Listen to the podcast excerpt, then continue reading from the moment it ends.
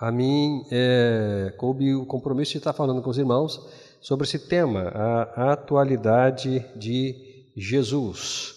Jesus nunca foi é, peça de museu, ele nunca foi peça de museu, não? ainda que alguns movimentos religiosos né, o tenham em imagens e esculturas até muito bonitas. Eu tive a oportunidade de estar uma vez em Ouro Preto e visitei lá né, as estátuas do Aleijadinho, coisa belíssima, belíssima. Não sei se já teve por lá, o Roberto, né, coisa bonita demais. Mas a gente sabe que na verdade aquilo ali é apenas uma uma caricatura, apenas uma obra de arte, não?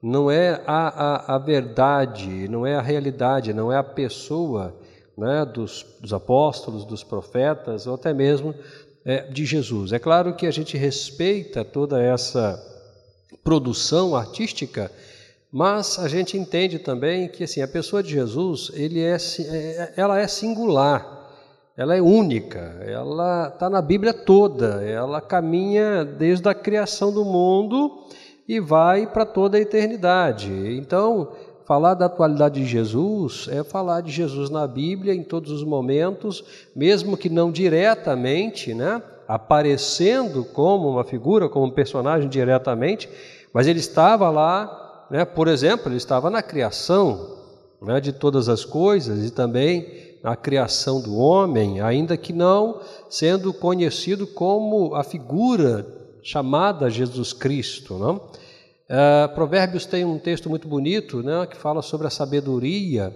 A sabedoria estava com Deus no início, estava trabalhando com aconselhamentos e tal, e a gente sabe que se refere, obviamente, a pessoa de Jesus também. E há uma série de passagens bíblicas do Gênesis ao Apocalipse que fala de Jesus.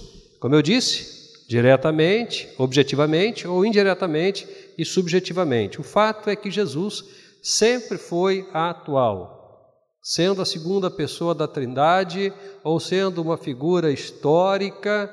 É, e agora com o Pai, à direita de Deus, intercedendo por nós, cuidando de nós, não?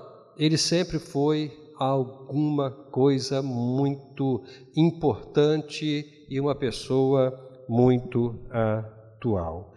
Nós vamos, o texto que foi dado, e acho que eu voltei. Aqui.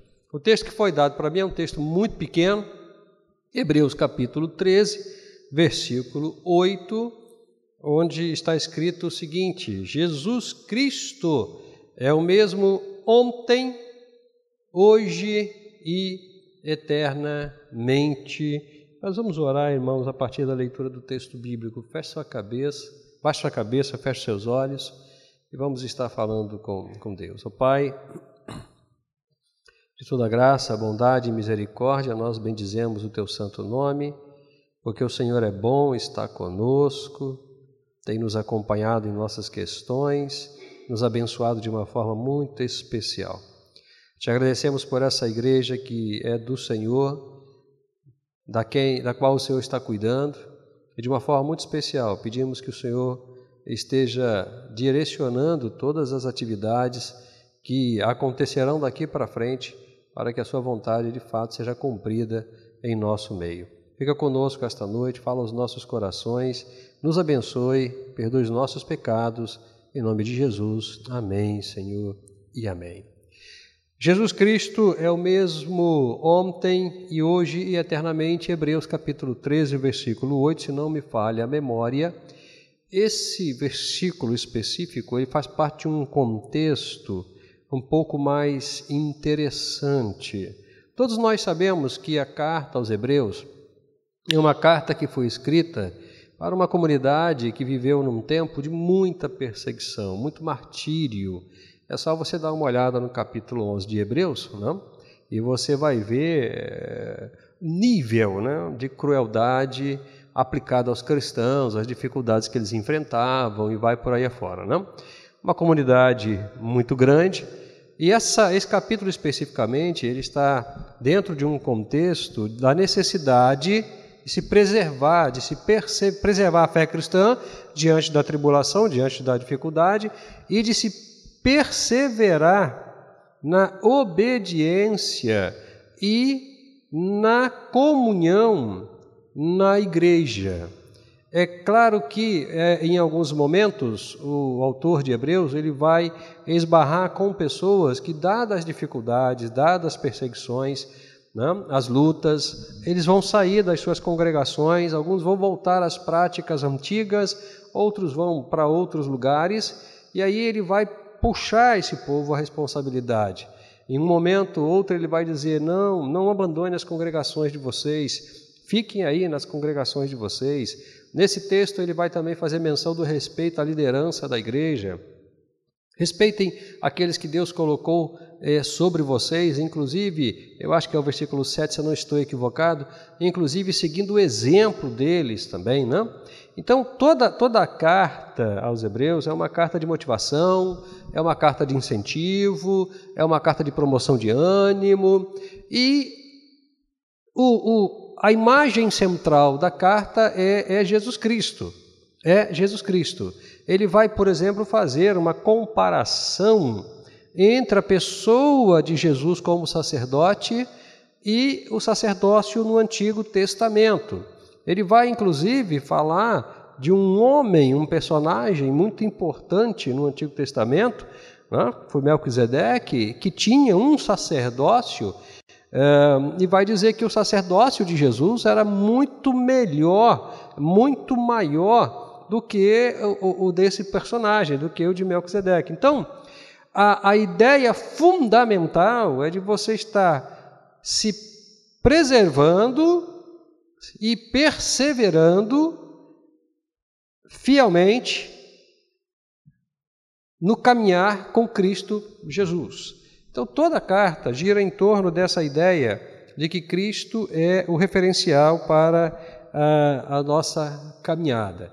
E aí, para que de fato seja legitimada a ideia da fidelidade a Cristo Jesus na caminhada eh, do Evangelho, ele precisa mostrar essa universalidade de Cristo.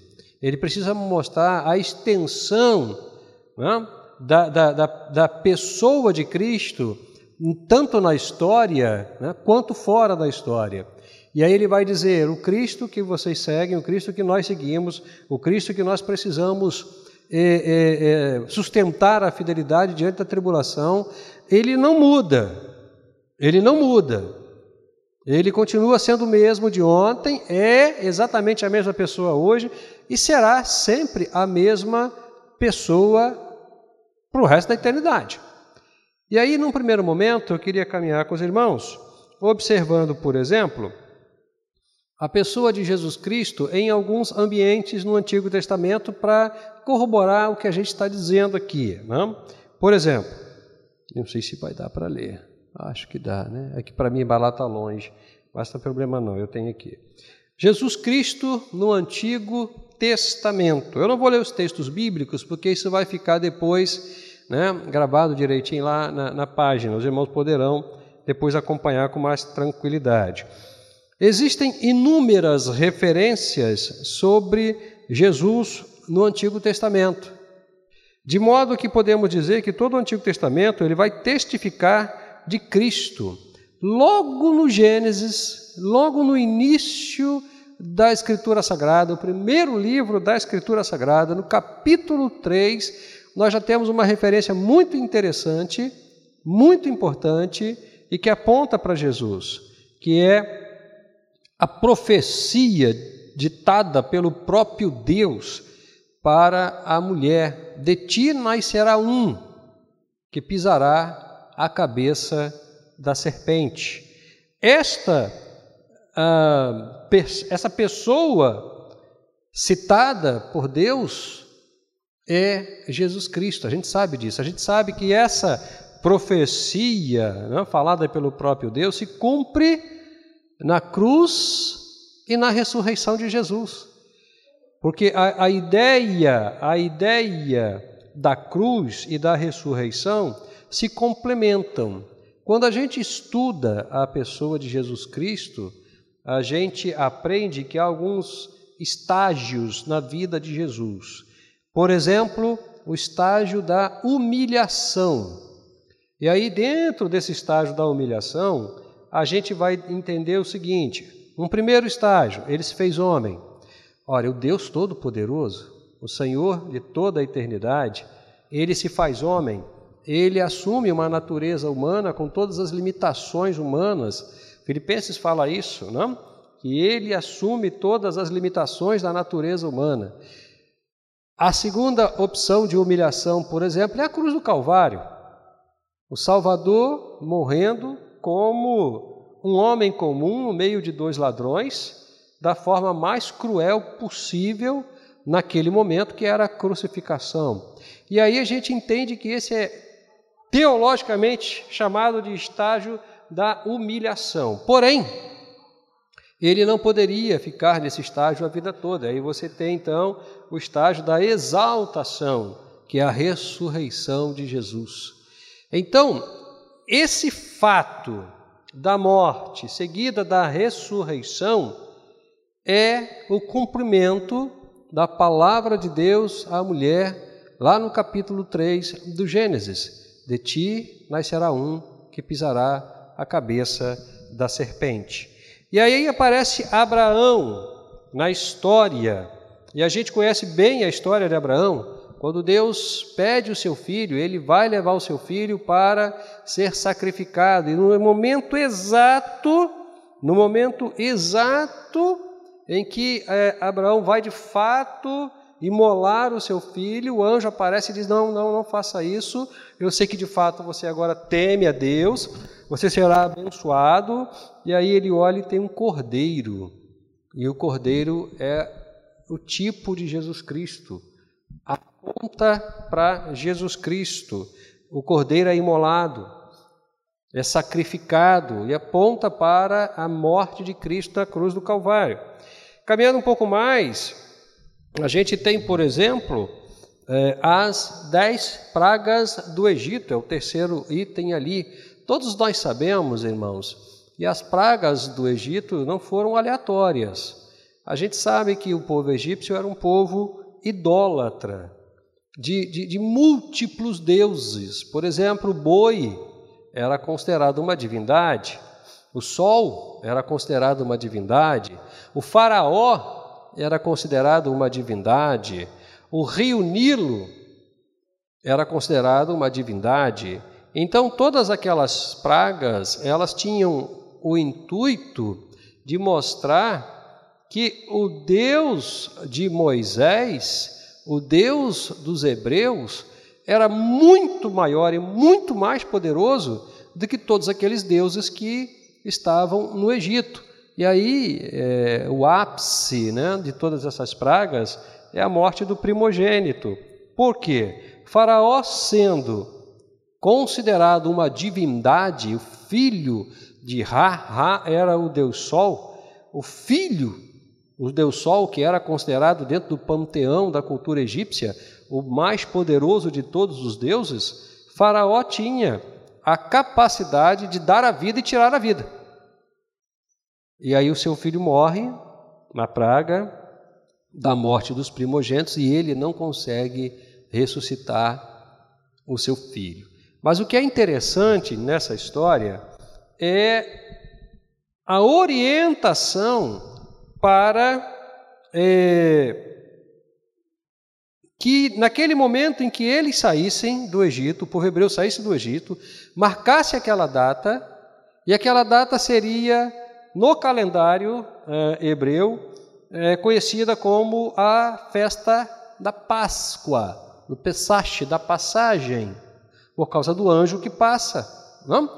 E é, esse, esse esse movimento né, da Páscoa, essa festa da Páscoa, também aponta para Jesus, o Cordeiro Pascual. A gente poderia caminhar aqui, irmãos, até Malaquias, e nós viríamos Jesus, os rastros de Jesus, em vários momentos no Antigo Testamento. Para aqueles momentos, para aqueles tempos, para aquelas culturas, para o povo de Deus ao longo da sua trajetória, Jesus era atual, Jesus era contemporâneo, mesmo que não objetivamente, mesmo que não como um personagem histórico, mesmo apenas sendo a segunda pessoa da Trindade. E aí eu quero explicar para os irmãos uma coisa muito importante, muito importante, tá? É, a gente está fazendo referência a Jesus como segunda pessoa da Trindade, mas o conceito de Trindade, a ideia de Trindade, ela não existe no Antigo Testamento e também não existe no Novo Testamento. Ela é uma construção da igreja que viveu né, depois da morte, ressurreição e ascensão de Jesus, uh, através de concílios, que olhando para a Bíblia, perceberam eh, eh, essas pessoas, o Pai, o Filho e o Espírito Santo, e construíram aquilo que nós conhecemos hoje como sendo a verdadeira doutrina da Trindade, rejeitada por algumas, alguns segmentos religiosos, como por exemplo né, os testemunhas de Jeová, não? entre outros também. Então, quando a gente está fazendo referência à Trindade no Antigo Testamento, a segunda pessoa da Trindade no Antigo Testamento, a gente está partindo da ideia, né, da ideia que a igreja tem de Trindade, que é a ideia que nós acreditamos, que nós pregamos. Não havia esse conceito no Antigo Testamento, tá bom? E também não havia no Novo Testamento o conceito de Trindade. As pessoas sempre existiram, elas sempre existiram, ok? E a igreja vai observar isso e vai construir as suas doutrinas. Na verdade, todo o Antigo Testamento, seja por promessas, pactos, repreensões ou mesmo símbolos, aponta para o Messias prometido. O Antigo Testamento fala sobre aquele que haveria de cumprir o maravilhoso plano da redenção. Uma das passagens mais bonitas a respeito do Messias no Antigo Testamento é Isaías 53 que nós conhecemos quase que decor. Toda aquela, todas aquelas informações a respeito do Messias que se cumpriram na pessoa de Jesus, na íntegra, literalmente, é um dos textos muito, muito bonitos, talvez o mais bonito do Antigo Testamento, porque não mostra apenas a, a, a pessoa do Messias, mas mostra a obra do Messias, mostra as consequências da obra do Messias, que se cumpriram de fato na pessoa de Jesus Cristo. Mas Jesus também aparece no Novo Testamento. Ele também aparece no Novo Testamento, muito mais é, de uma forma é, contundente. Por exemplo, nos quatro evangelhos. Os evangelhos são narrativas a respeito da pessoa de Jesus, a respeito do que ele ensinou, do que ele fez. A gente tem quatro evangelhos: Mateus, Marcos, Lucas e João, que não fazem outra coisa a não ser mostrar Jesus e o que ele ensinou e falou, ok? Mas Paulo também, Paulo também, Pedro também, Tiago também, João, né, nas suas epístolas e no Apocalipse, não apenas no Evangelho, falam de Jesus. Por exemplo, em Romanos 15, 3, depois os irmãos leiam o texto, né? O apóstolo Paulo vai citar o Salmo 69, versículo 9. Ele vai citar o Salmo 69, versículo 9, como sendo um salmo que se refere à pessoa de Jesus.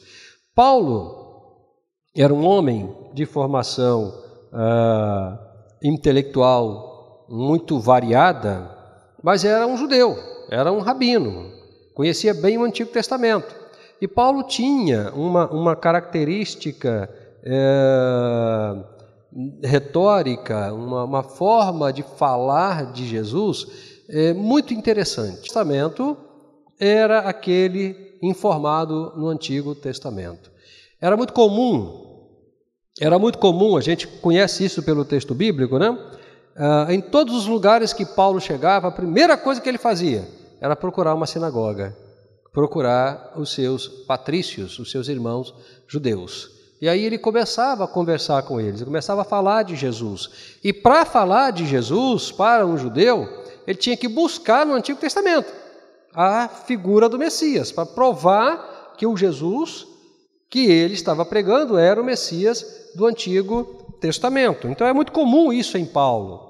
É muito comum esse ir lá atrás, pegar as informações, trazer para a discussão e provar de uma forma argumentativa, lógica em alguns casos, que aquela pessoa citada, informada, prometida no Antigo Testamento era o Cristo que escolheu os doze, que chamou ele também e que, não obstante, não está pessoalmente entre eles, continuava existindo. Não? O escritor de Hebreus, eu citei aqui no, no, no início da nossa conversa, ele também vai utilizar o Antigo Testamento para mostrar a legitimidade, a superioridade e a perfeição do sacerdócio de Cristo Jesus. Jesus Cristo possuía algumas funções. Ele era profeta, ele era rei e ele era sacerdote. Ele acumulava essas três funções, ainda que não no exercício prático da função. Lembra? Uma vez perguntaram para ele assim: Você é o rei dos judeus? Ele disse: Eu sou o rei, mas o meu reino não é desse mundo. O meu reino não é desse mundo. Várias vezes ele profetizou a respeito de situações, algumas que já aconteceram, inclusive na história da humanidade. E a gente vê a oração sacerdotal de Jesus Cristo, João capítulo 17, se eu não estou equivocado, nós lemos né, no domingo pela manhã, né, é, Jesus orando por nós, orando por nós intercedendo por nós, pedindo por nós, que não nos livrasse do mundo, mas nos preservasse do mal. Então, ele acumulava essas funções de uma forma espiritual, ainda que não de forma prática. Ele não sentou num trono em Roma. Ele, na verdade, não fez nenhum sacrifício com animais né? para que nós, as nossas orações, os nossos pudessem chegar a Deus e os nossos pecados fossem perdoados. O sacrifício que ele fez, e que o autor de Hebreus vai dizer que é maior do que todos os sacrifícios do Antigo Testamento, foi a morte dele, o corpo dele dilacerado na cruz do Calvário. Esse é o maior, o mais perfeito sacrifício, de acordo com o autor de Hebreus. Então, meus queridos, você percebe nitidamente que toda a Bíblia traz a pessoa de Jesus ao longo da história como um personagem contemporâneo em todos os momentos que o povo de Deus viveu a sua história. Não tem como né, não pensar em Jesus como sendo alguém atual. Não tem como não pensar em Jesus como sendo alguém contemporâneo, uma vez que antes da encarnação, antes né, do anjo visitar Maria, ele sempre existiu por toda a eternidade. Lembra? Quando Jesus está orando, Pai, chegou a hora, glorifica-me com a glória que eu tinha contigo antes da fundação do mundo. Olha que coisa espetacular, que coisa fantástica. Olha essa consciência. Olha o que Jesus lembra, olha o que ele fala para o Pai. Eu tinha uma glória contigo antes disso tudo acontecer, antes de eu vir para cá. E essa glória, ela sempre existiu. Olha que coisa belíssima, que coisa fantástica, essa consciência que Jesus tinha da sua divindade. Então não há como a gente não pensar em Jesus como sendo alguém necessariamente atual. Jesus, como eu disse, não é peça de museu.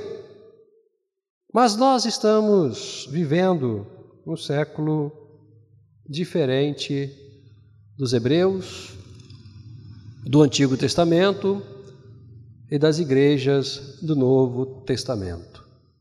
Nós estamos vivendo um século 21. Estamos vivendo também alguns desafios, algumas questões que acometem as nossas vidas, entram nas nossas igrejas e aí, como é que nós ficamos? Quais são essas questões? De que forma a gente pode estar lidando com isso? Se de fato Jesus é contemporâneo nosso, se de fato as suas palavras estão atualizadas para o nosso tempo. Eu creio que sim, irmãos, porque não existe pecado novo. O diabo não é um arquiteto de pecados. Ele não fica com uma prancheta na mão inventando pecados cada vez que a história muda o seu legado, cada vez que os anos passam. Ele não fica. Porque quem peca é o homem, quem peca somos nós. Lembra? Adão desobedeceu a Deus, Eva desobedeceu a Deus. Logo, todos, todos conquistaram o desprazer de serem desobedientes.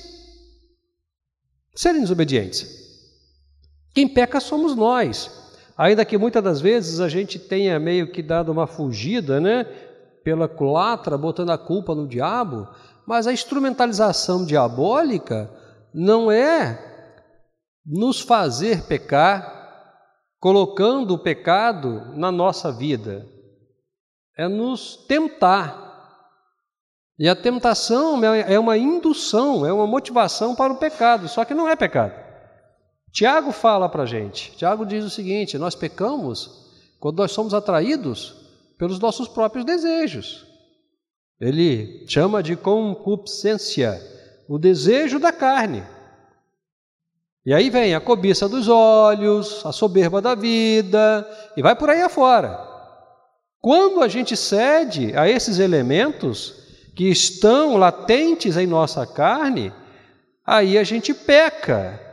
E ele complementa, dizendo que uma vez o pecado tendo né, sido dado à luz, tendo sido gerado, vem a morte.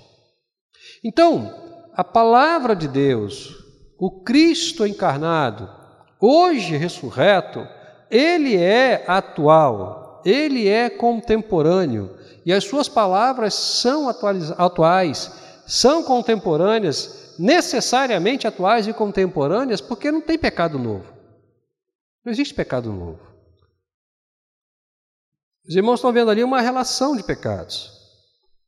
E o que a gente colocou ali é o seguinte: alguns desafios atuais já foram confrontados, confrontados, não eliminados, pela igreja primitiva, só que agora possui uma roupagem moderna e sedutora, que não passa de engano, não passa de engodo, de historinha.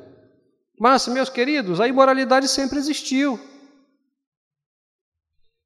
O consumismo desenfreado sempre existiu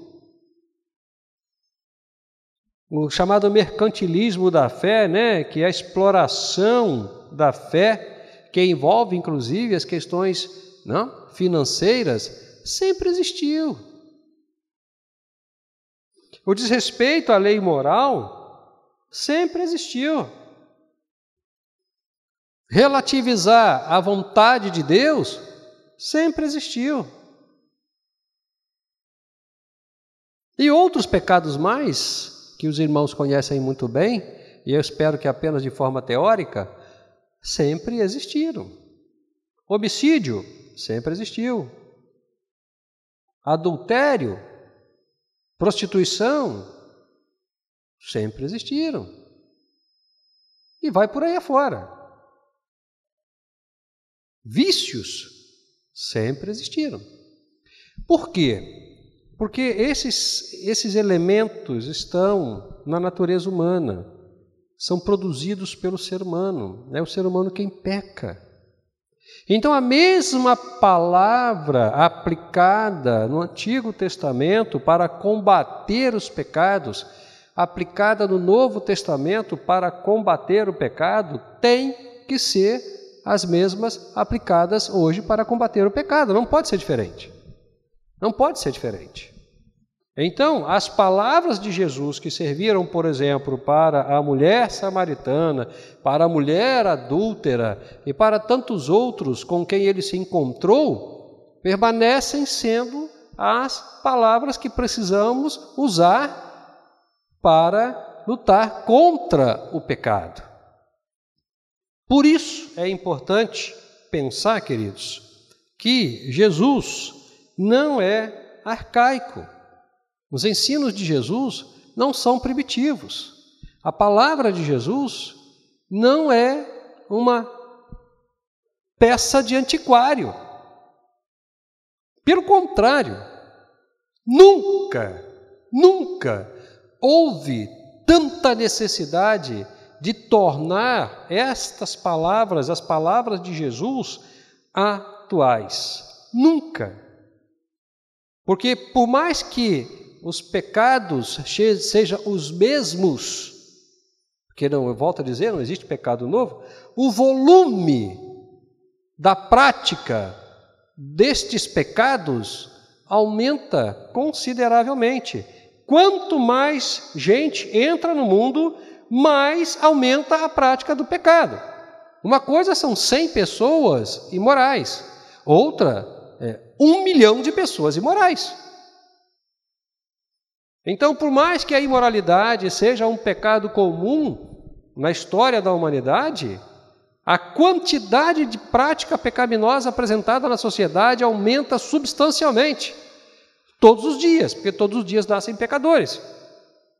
Por isso a necessidade de tornar Jesus atual, as palavras de Jesus atuais, contemporâneas, porque são as mesmas palavras que foram aplicadas por ele, pelos apóstolos, e a palavra de Deus, dada diretamente ao profeta, no Antigo Testamento. É importante, irmãos, que a gente se atualize com a Bíblia e não atualize a Bíblia, por favor, tá? Mas se atualize com a Bíblia, na Bíblia, que se leia a Bíblia, que se conheça a Bíblia, que se fale de Bíblia, que se declame Bíblia, que se cante Bíblia.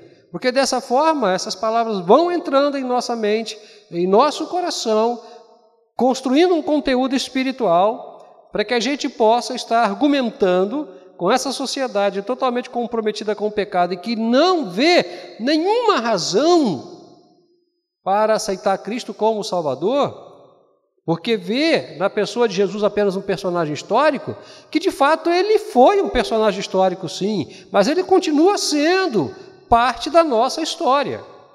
E a gente precisa ter condição, sobre todos os aspectos, para conversar com essas pessoas que não conseguem entender a atualidade de Cristo e de Sua palavra. Pedro era um, eu vou encerrar aqui falando sobre Pedro, né?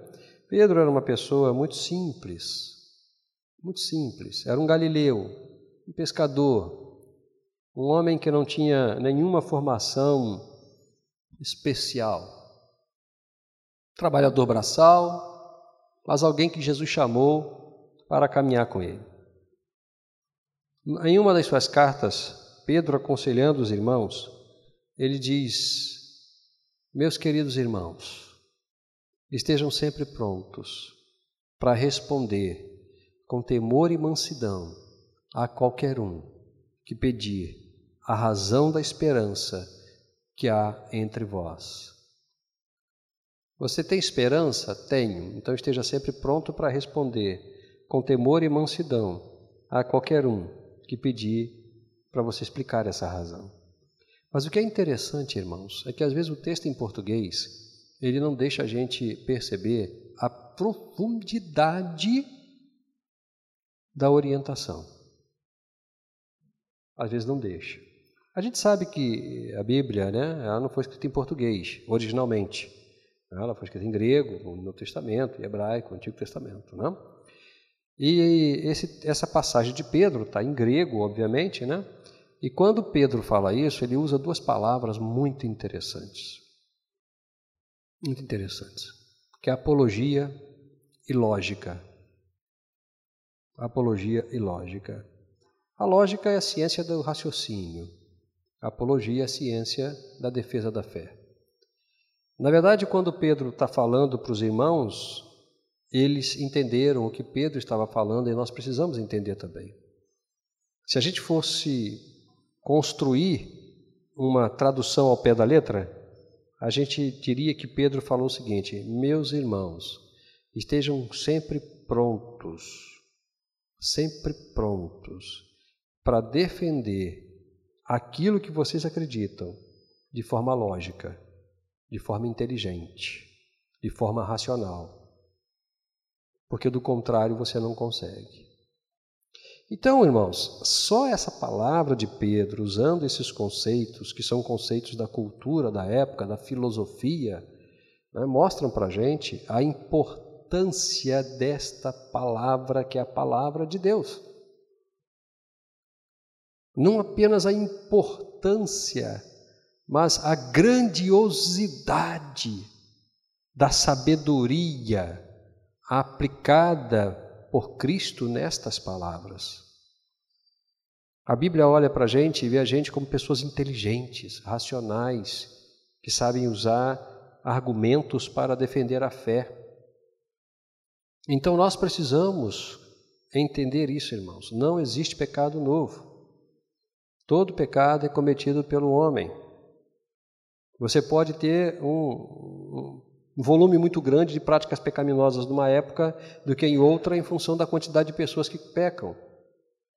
Mas as palavras de Deus aplicadas, as palavras de Jesus aplicadas no pecado, da vida daqueles com quem ele se relacionou, têm que ser as mesmas palavras que eu aplico na vida pecaminosa das pessoas com quem eu me relaciono. Isso vai tornar Jesus atual, importante, necessário, relevante e vai gerar salvação. Amém? Deus abençoe os irmãos. Eu devolvo a palavra para o Jairo. Deus abençoe, Jairo.